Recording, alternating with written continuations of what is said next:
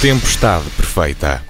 Sejam então bem-vindos ao programa da Rádio Observador, onde se fala de economia, como sempre com Vera Gouveia Barros, António Nogueira Leite e João Ferreira do Amaral. Hoje estamos todos presencialmente numa emissão em que tomamos emprestado então eh, o espaço do grupo, do grupo WPP em Santos, em Lisboa. É aqui que estamos a fazer esta tempestade perfeita e que depois seguirá então toda a emissão da Rádio Observador. No programa de hoje é incontornável eh, a discussão sobre o orçamento do Estado eh, para 2022, que foi apresentado na semana passada e vamos também depois olhar para a inflação e para os salários eh, com mais atenção. Eu sou o Paulo Ferreira e esta é a Tempestade Perfeita.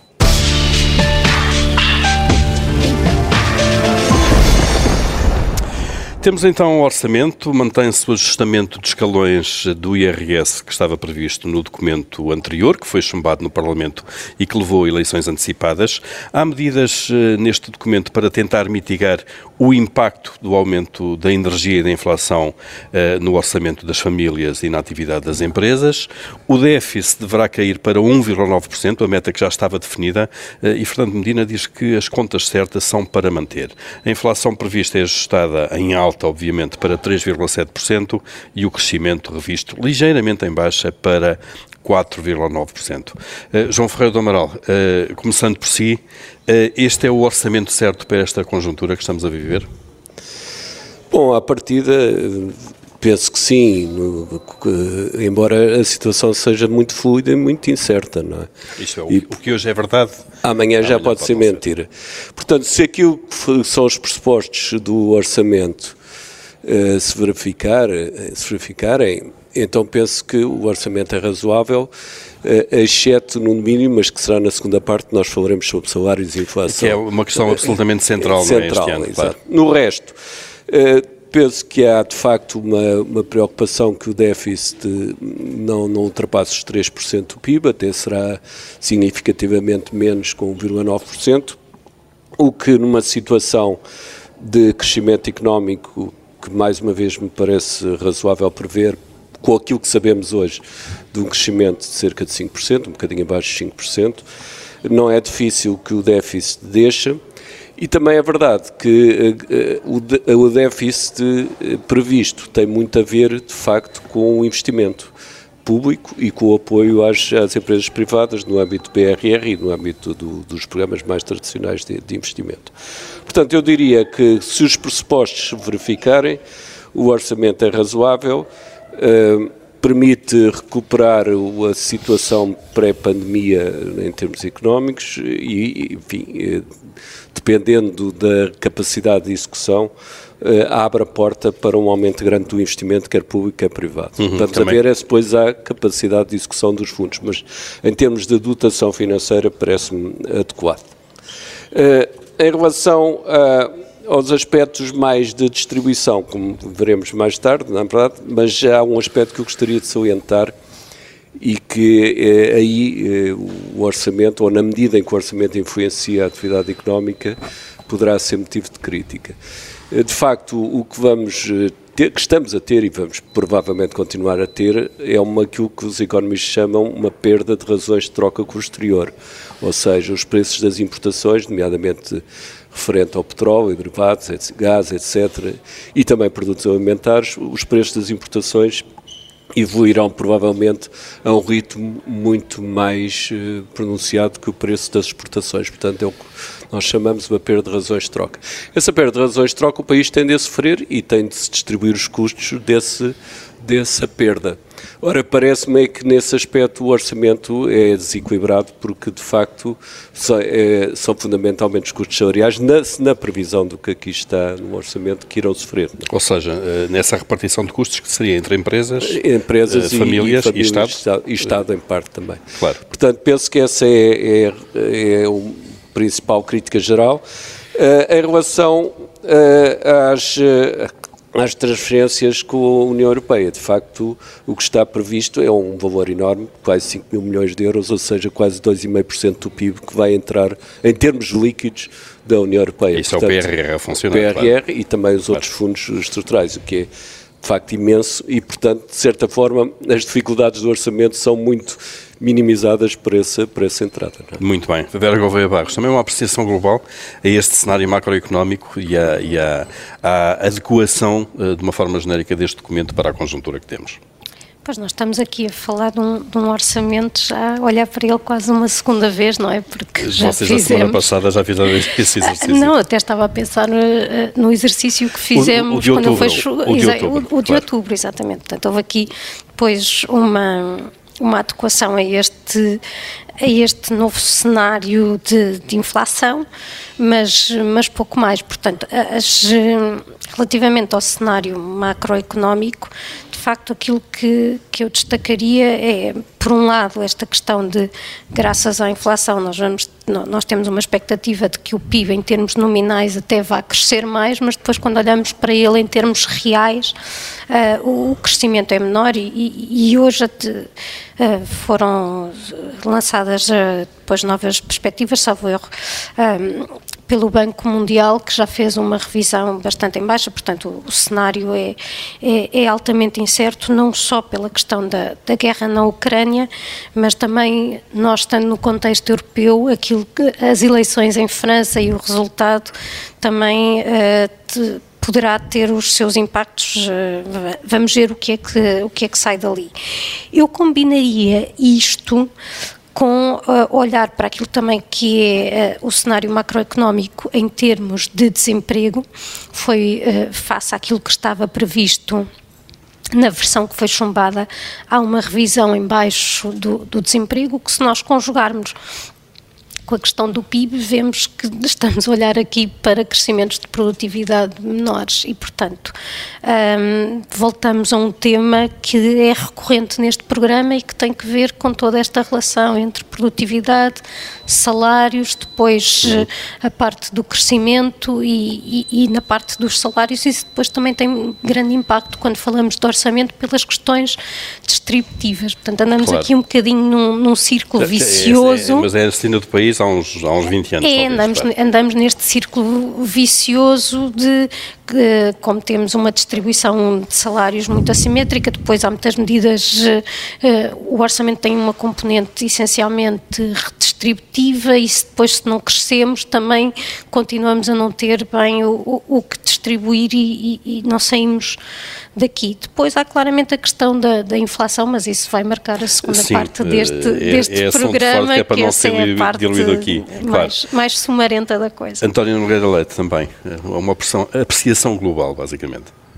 É, bom, eh, trata-se de um orçamento que é um orçamento de continuidade, o que aliás seria de esperar, uma vez que é o bem Primeiro-Ministro e houve pouco tempo para fazer o orçamento por parte desta nova, desta nova equipa.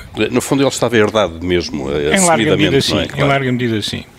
Uh, eu notaria aqui que, uh, enfim, algumas linhas do passado se mantêm, porque há um, há um ligeiro aumento do investimento público em termos de formação bruta de capital fixo das administrações públicas. Uh, é 38% porque a base é ínfima, não é? Uh, mas o, o, aumento é por uma percentagem do PIB que mesmo assim está, não está, está abaixo da linha histórica, uh, o que, uh, se, se olharmos para os últimos 35 anos.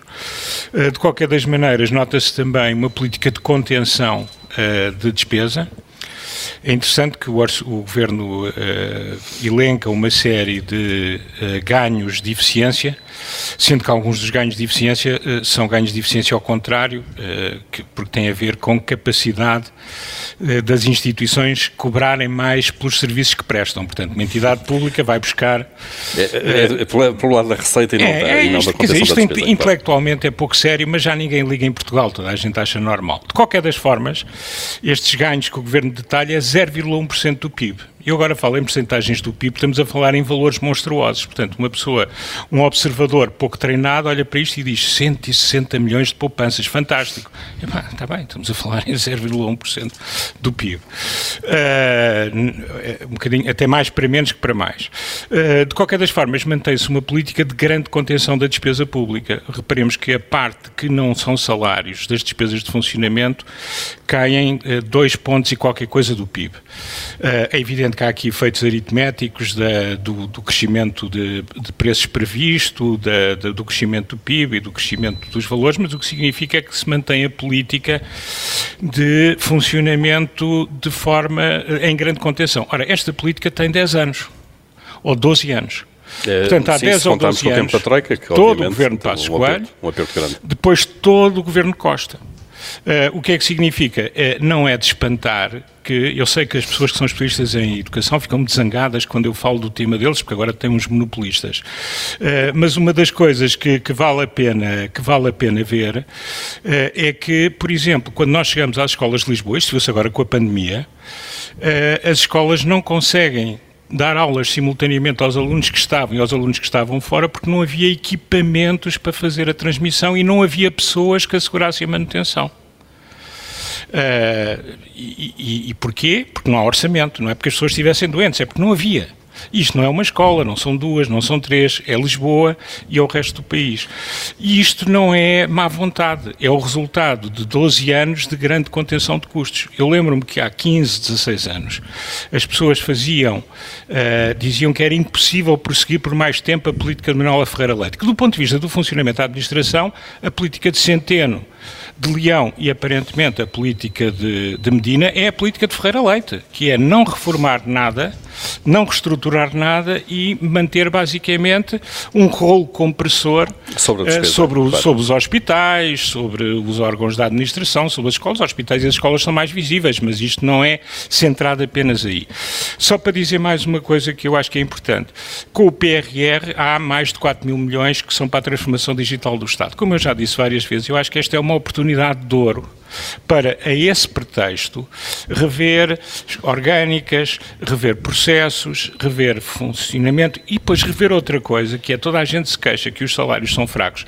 Por exemplo, não se consegue contratar pessoas para as escolas de Lisboa, porque se alguém vier para trabalhar por exemplo, um slot de 12 horas não ganha o suficiente para se manter independente na cidade. Portanto, não é só uma questão de querer trabalhar, é uma questão que não consegue viver uh, com esse salário. Portanto, nós devíamos olhar para as carreiras e não é só aumentar para todos, é ter realmente um sistema de incentivos e de avaliação que funcione a funcionar. Portanto, temos agora aqui competitivo também na, na e também temos agora aqui uma oportunidade fantástica para porque estamos, eh, porque temos que rever as coisas para não transformar a transformação digital do Estado apenas numa maná para os consultores e para os fornecedores de equipamentos. Uhum.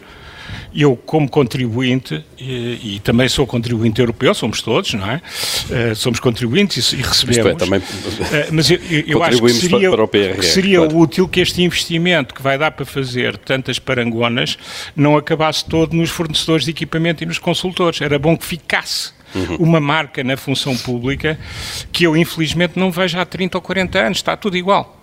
Uh, uh, João Ferreira do Amaral, vê, vê, alguma mudança a este nível, de facto, esta tal continuidade de uma política de contenção de despesa? Fernando Menino anunciou, contas certas, aliás, disse ele, é uma política de esquerda, uh, é para manter, todos nós percebemos o problema de dívida que temos, como é evidente, não é?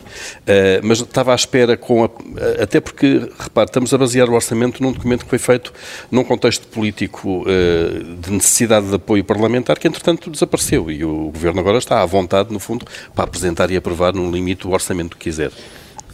Bom, eh, de facto, eu penso que havia mais margem para se encarar como deve ser os problemas eh, do, do Estado, do Estado enquanto aparelho de Estado, que o António já referiu, e, e, e também na prestação de serviços que são essenciais. Cada vez é mais nítido com todos os estudos que se fazem de crescimento económico a questão da educação é central no crescimento económico. E, portanto, não é encharcando com equipamentos muitas vezes mal aproveitados que se vai obter o resultado. Claro que é importante que os equipamentos não falhem, mas é, é mais importante ainda que haja necessidade deles e que não, não seja apenas para comprar coisas que, que, que não nos custam dinheiro. A questão da, da nomeadamente da, da chamada revolução digital no setor público, já aqui referi que, é a minha opinião, É, é, muito importante a digitalização, como é evidente, e tem havido casos de que beneficiamos muito, mesmo como utentes de serviços públicos devido à digitalização, mas há também uma questão de procedimentos, e, e essa questão de procedimentos não tem a ver com, necessariamente com ser digital ou não. Não é dizer, bem, isto agora passou a ser digital, estamos ótimos. Não é, há, continua a haver processos muito arcaicos na, na administração pública. E desnecessários, de, alguns. Completamente desnecessários, e que eu temo que se, que se mande para lá equipamentos para ver se, se as coisas melhoram só por isso não é. Portanto, essa é a reflexão que o António referiu e também tem a minha opinião, essa reflexão tem que existir em, saber o Estado que de facto queremos e de, deixarmos daquelas grandes teorias, quer para um lado, quer para o outro, de melhor Estado, melhor Estado, etc., coisas desse. Não, vamos concretamente ver o que é que pode melhorar em termos de procedimentos. E quando eu verifico muitas coisas que têm sido estudadas, quer a nível da justiça, quer a nível também da parte fiscal, nomeadamente eh, questões relacionadas com a questão da justiça económica e sobre a infinidade de impostos e taxas que existem no país, eu penso que aqui, lá está, não é uma questão de digitalização, é uma questão de acabar com isso e fazer uma coisa como deve é ser. É necessário aquele procedimento, claro, obviamente. E, e, e, é isso que eu, que eu acho, que eu penso que, até por pressão dos vendedores de equipamentos, é muitas vezes esquecido na digitalização. É?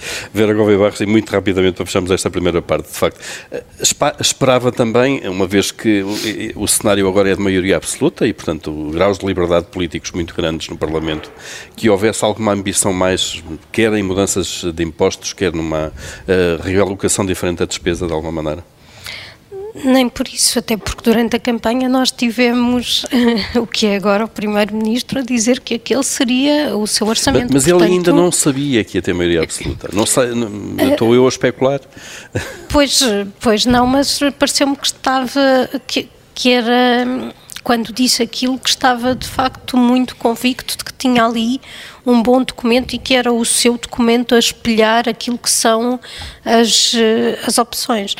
De resto, nós também sabemos que as opções que temos que existem, é verdade, mas que são bastante mais limitadas do que seriam se nós tivéssemos finanças públicas hum, noutras, noutras condições, com outra robustez que não temos. E, portanto, temos de andar sempre aqui a, a fazer este, hum, este equilíbrio difícil entre apoiar quem precisa de ser apoiado, mas, mas aqui acho que é muito importante aquilo que foi dito, que é, de facto, tem de haver uma preocupação não somente com o quanto se gasta, mas muito com a qualidade daquilo da, despesa, se, da, da claro. despesa.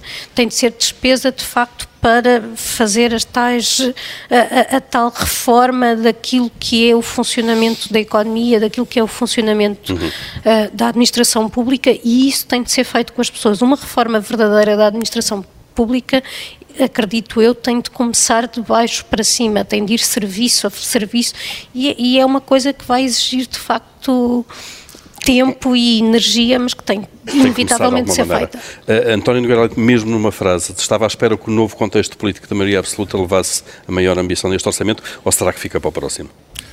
Eu acho que vai ficar para o próximo por uma questão técnica. Não havia tempo para Fernando Medina fazer muito diferente do que aquilo que fez. Muito bem, então cá estaremos daqui a uns meses a discutir isto.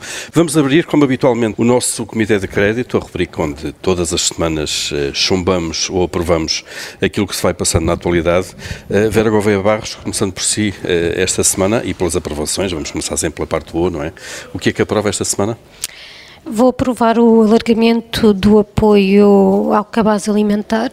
Ele inicialmente estava a ser uh, concedido apenas a quem era beneficiário da tarifa social uh, de energia, creio eu. Energia, sim. Uh, mas agora foi, foi alargado a, a outras camadas da população e isto Parece-me importante, nós tivemos recentemente um estudo do Bruno P. Carvalho com a Mariana Esteves e a Susana Peralta, precisamente sobre os efeitos da inflação e, e podemos perceber uh, aquilo que já suspeitávamos, até porque em economia temos uh, uma coisa chamada lei de Engel que tem que ver com as percentagens de rendimento que diferentes segmentos da população uh, despendem e, portanto, sabemos que esta, estes níveis de inflação depois não atingem uh, a população da mesma forma, da mesma claro. forma e, por isso, é, é importante que estes apoios de facto possam ser direcionados uh, para, para quem mais deles necessita e, e, quem fala destes, eu falo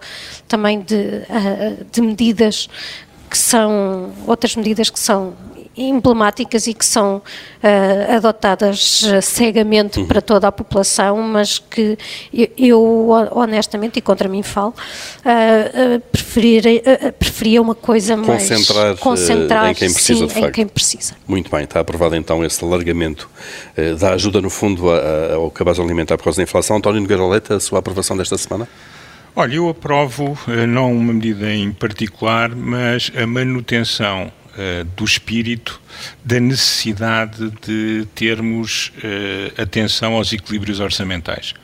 Acho que isso perpassa uh, pelo, pelo, documento, perpassa pelo discurso, mesmo que eu possa discordar de elementos do documento e, e, acho que algum do discurso está um pouco esticado na perspectiva, enfim, puramente política, eu acho que se nota claramente que há aqui uma preocupação com o facto de termos uma dívida que são 130 e qualquer coisa por cento do produto, eh, de termos uma demografia eh, muito desfavorável à, frente eh, e, de facto, termos desafios muito complexos numa economia endividada com um Estado endividado, não é só o Estado que está endividado.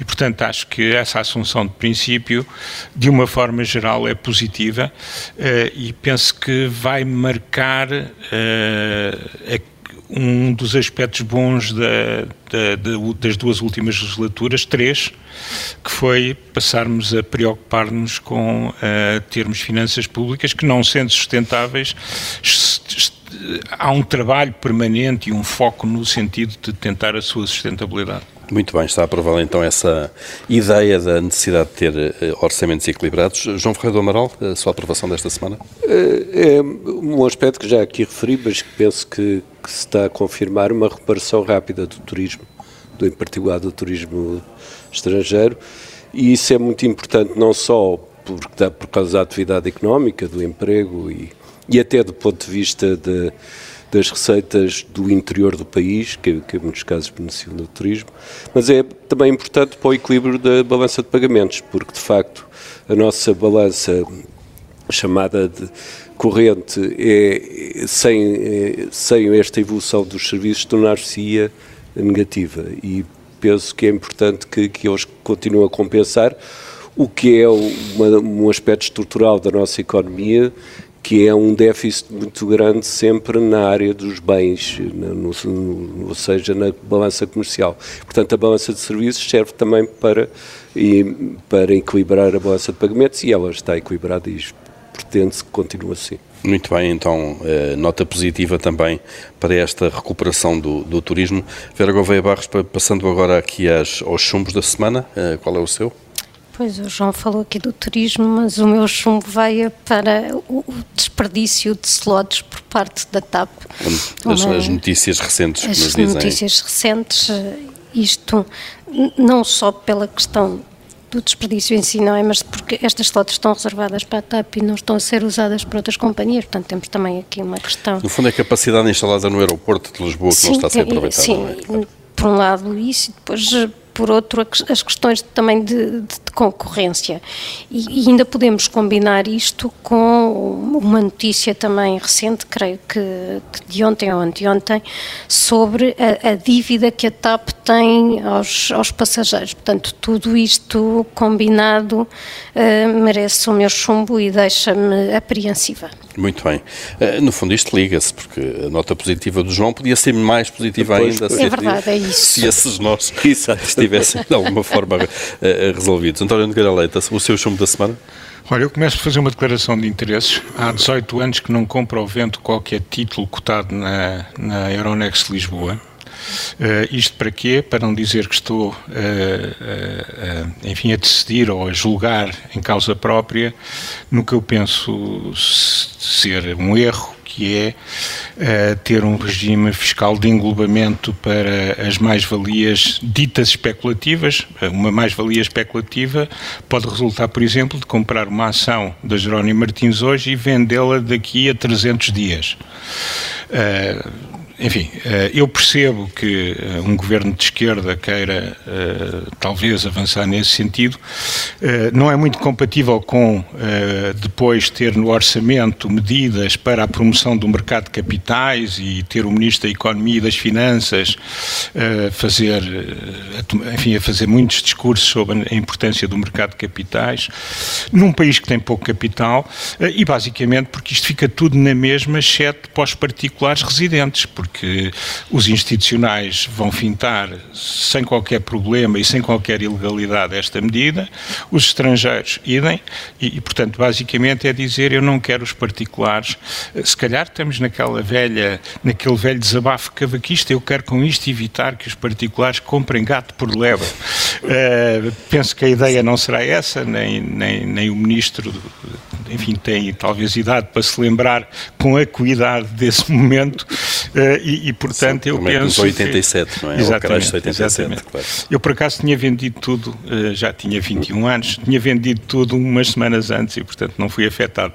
Uh, mas o que. E, é evidente que nessa altura a Bolsa era um casino, hoje em dia é um mercado que funciona de acordo com os padrões e, e o próprio que é conceito de especulação funcionar. é um conceito que. É, muito relativo. É, é eu, eu, acho que ajuda a vender, não é? Ajuda bastante a vender a ideia. O que eu acho é que uh, num país que não tem capital, uh, impedir essa forma direta, sem intermediação bancária, de passagem das poupanças para o capital, enfim, não, não é propriamente o momento ideal nem é a medida que, que melhor e, e, não vai ter grande impacto o, o, dano reputacional que causa fica um dano é reputacional é mas, mas, mas os, claro. os, os, os, enfim, os profissionais eh, mesmo que sejam individuais estão organizados fiscalmente de uma maneira em que isto não os afeta portanto apenas a pessoa normal que tem tudo em seu nome como imagino que nós aqui eh, é que passa a ter de englobar quando a maior parte claro. dos outros não vão englobar coisa nenhuma não? É? está chumbada então essa, essa medida que está no orçamento eu acredito que seja dos poucos portugueses que assume, mas acho que é em, cons em, consciência devia chumbar. Não, não sei se é dos poucos portugueses que chumba. Eu acho que a maior parte dos portugueses não percebe a medida, basicamente, de alguma maneira,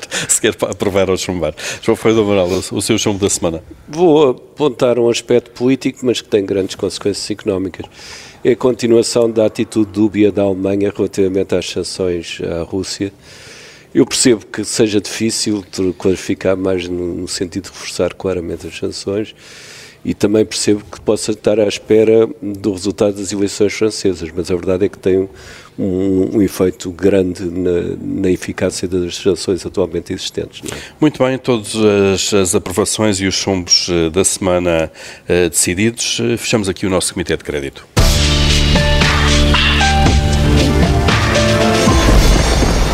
Vamos então dedicar-nos a um dos assuntos mais discutidos a propósito do Orçamento do Estado, que é a política de rendimentos, eh, sobretudo a política cuja decisão depende uh, de, de, do Governo. Estamos a falar dos salários da função pública uh, e das pensões. Uh, há, está a acontecer já uma perda de poder de compra, porque estamos a falar de aumentos salariais da função pública que foram de 0,9%, pensões que foram aumentadas no máximo até 1%, e a grande questão é se deve o Governo ou não fazer aumentos intercalares. Há argumentos pró e contra, necessariamente. António Nogueira Leite, qual é a sua o seu julgamento sobre isto. Eh, eu penso que estamos numa. Não vou entrar, na, enfim, numa discussão mais ampla sobre as origens da inflação e porque. Sim, vamos, penso, até porque não temos Vamos diretamente tempo, é? ao claro. assunto. Eu, eu, percebo o argumento do, do Ministro e do Primeiro-Ministro. Ora bem, eles não querem que a política de rendimentos ancore uma inflação que eles eh, dizem, e estão, imagino eu, convencidos que é efetivamente temporária. O problema, eu, eu em princípio estou de acordo com isso, porque nós sabemos do passado, quando há um choque de oferta, a política de rendimentos rendimentos pode levar a inflação. No fundo, isso é alimentar, agora, no fundo, dar mais ordenado às pessoas, que por sua vez vão consumir mais, o que gera mais pressão pelos preços e prolonga a inflação. Exato. O claro. grande problema aqui é que eh, nós não sabemos quanto tempo vai durar a inflação. Uh, porque está dependente de fatores que são muito diferentes. E, repare que não tem apenas a ver com a guerra. A guerra é, o, é, o, é, a razão próxima de se ter notado mais. Mas se nós olharmos, por exemplo, com o que está a passar em Xangai, que há milhares de barcos uh, no porto de Xangai e, nas, e nos outros portos de, da China à espera de serem carregados, porque a China está neste momento novamente numa situação, uh, passo o anglicismo, de lockdown, isso significa que as disrupções da oferta oferta e as disrupções em vários mercados que foram a origem inicial desta inflação que nós estamos a ter agora, uh, poderão demorar mais tempo. E o que eu acho é que se a inflação atingir valores elevados uh, e se não virmos o fim eh, não estiver o fim à vista ou não estiver em processo de redução eh, no último trimestre do ano, vai ser muito difícil ao Governo manter, eh, seja para o orçamento do ano seguinte, seja mesmo em relação a compensações deste ano, Uh, os, os, salários e as pensões sem alteração, porque muitos são bastante baixos e as pessoas vão ter, apesar dos, dos, dos apoios diretos que existem para aqueles que mais necessitam, acho que uh, em determinadas situações isto pode ser muito difícil. Eu percebo e apoio a posição do Ministro, a lógica, a mas lógica eu acho que tem, claro. vai ter um custo político na segunda metade do ano se a inflação não abrandar. Uhum. E eu acho improvável que abrande. João Ferreira do Amaral, a mesma questão. Uh, aumentar, sim ou não, uh, fazer aumentos intercalares? Sim, eh, a questão é dos rendimentos é muito importante neste momento. Já, é, já começou antes da, da, da guerra da Ucrânia e, e, já no ano passado começou a surgir e vai prolongar-se este ano e penso que não há grande, grande perspectiva que venha a desacelerar muito rapidamente. De facto, há três coisas que tem a ver com a ação das autoridades, duas das autoridades nacionais e uma das, das autoridades europeias. Eh, das autoridades nacionais é o salário mínimo e, é o, e são os salários da função pública e as pensões. Das autoridades europeias, ou seja, de uma autoridade europeia, que é o Banco Central Europeu, tem a ver o nível de taxa de juros. E a verdade é que eh, a inflação eh, sem um ajustamento de salários nem um ajustamento da taxa de juros leva a uma quebra muito grande dos rendimentos de quem tem rendimentos salariais e, ou então dos aforradores que têm os seus depósitos bancários, que aliás é uma apetência de, de nosso, dos nossos aforradores normalmente. Isso está a ter incidências muito grandes na distribuição de rendimento e da riqueza. Portanto, eu penso que eh, devia ser olhado com atenção tudo isto em conjunto. Do ponto de vista salarial, penso que é inaceitável pensar num, num aumento salarial de quase estagnação, de 0, qualquer coisa, 1%, etc., porque, em princípio, os salários reais devem crescer com a produtividade, os salários reais vão... Os, os reais. Os salários reais vão claro. descer 4% devido à inflação, claro. se não aumentarem e, por outro lado, mais 4% tem a ver com a evolução da produtividade a preços constantes. Portanto, se não houver atualização salarial, eles perdem 8%, o que é perfeitamente inaceitável e penso que nunca houve em situações que não fosse de crise profunda.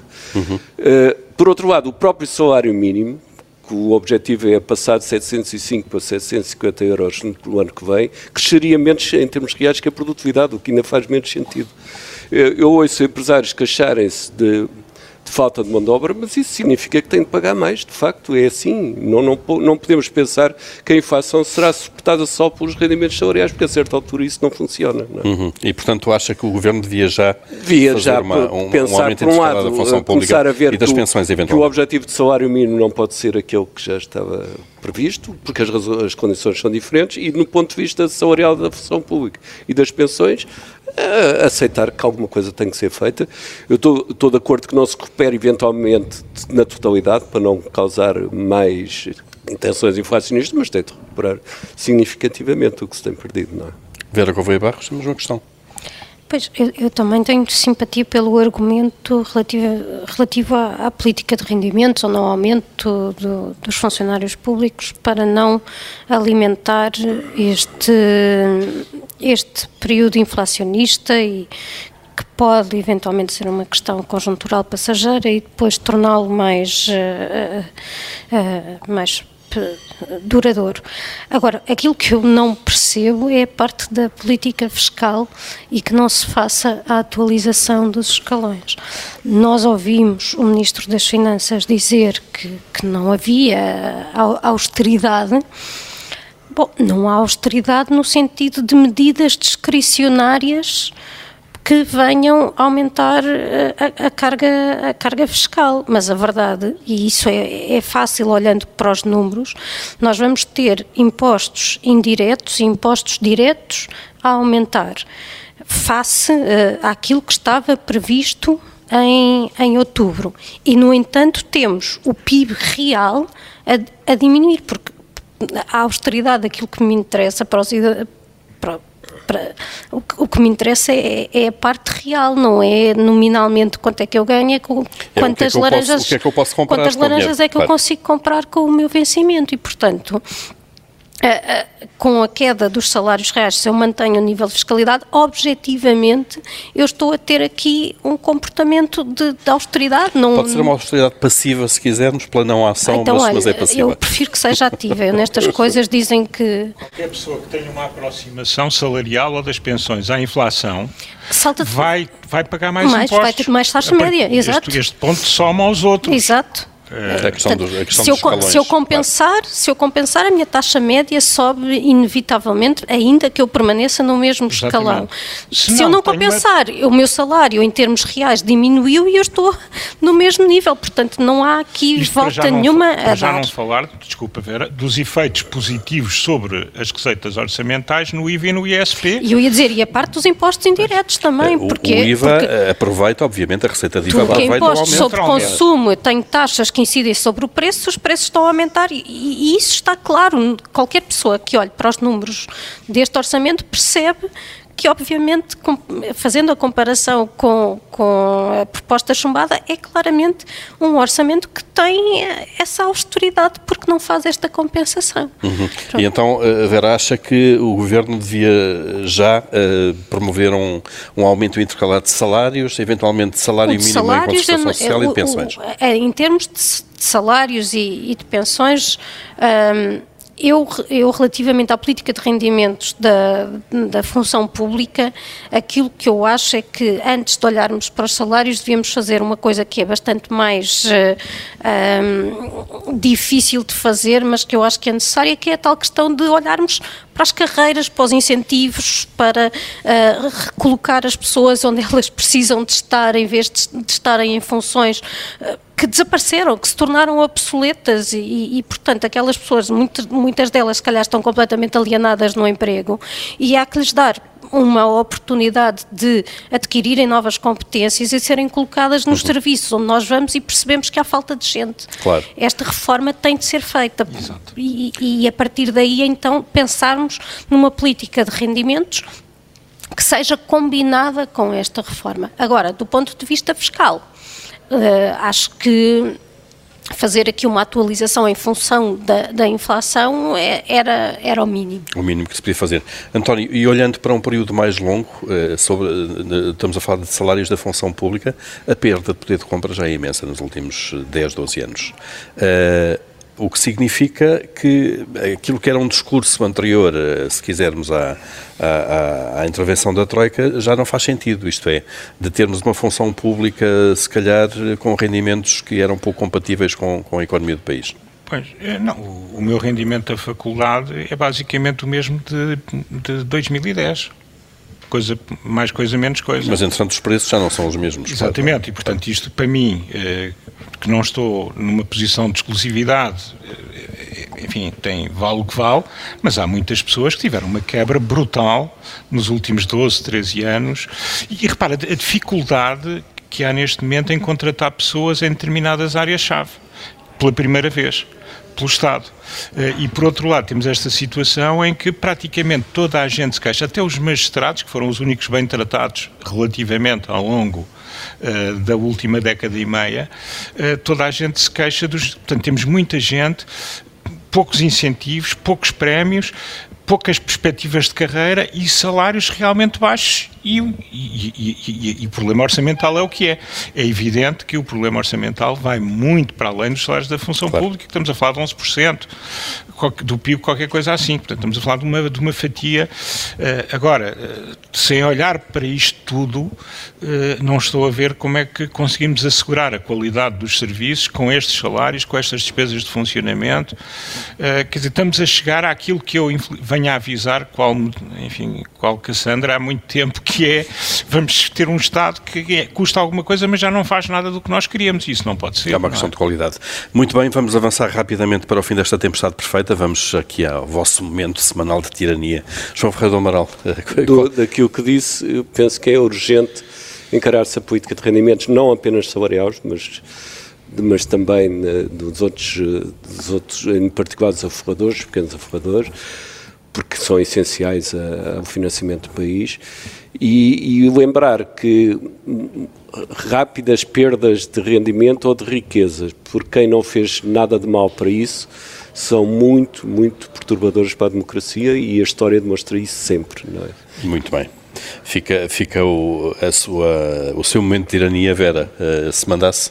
Eu, se mandasse, abolia a obrigatoriedade do uso de máscara nas, nas escolas. Uh, felizmente, uh, a pandemia está, aparente, está aparentemente controlada, a população está vacinada, as crianças sempre foram um grupo de menor risco e parece-me que nesta altura o, o, aquilo que se prejudica pelo uso de máscara na escola, porque são as desaprendizagens que saem prejudicadas, uh, temos de perceber que o, o processo de ensino-aprendizagem não é simplesmente, e aliás disso entendeu-se com as aulas à distância, há todo, há todo o fator emocional, há, há o contacto da, da expressão não verbal entre alunos e entre alunos e professores, e isso está-se a perder e e de facto, é esta pandemia, hum, em determinada altura, disse, disse que o vírus era bastante democrático, mas infelizmente os vírus também não são democráticos.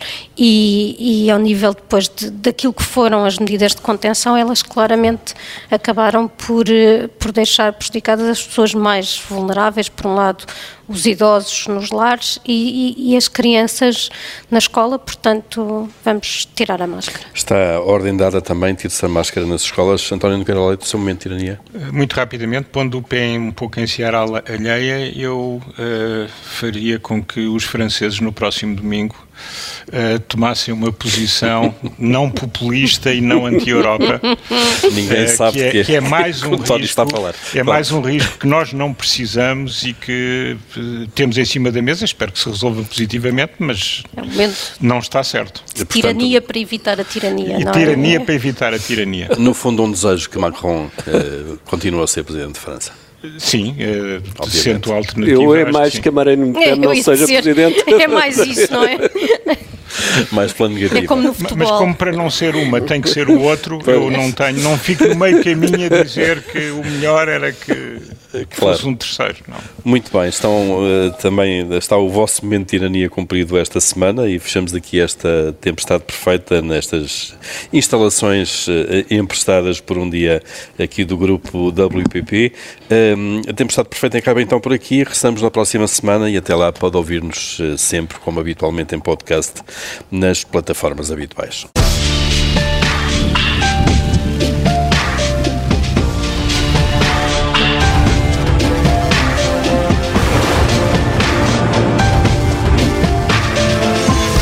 Tempestade perfeita.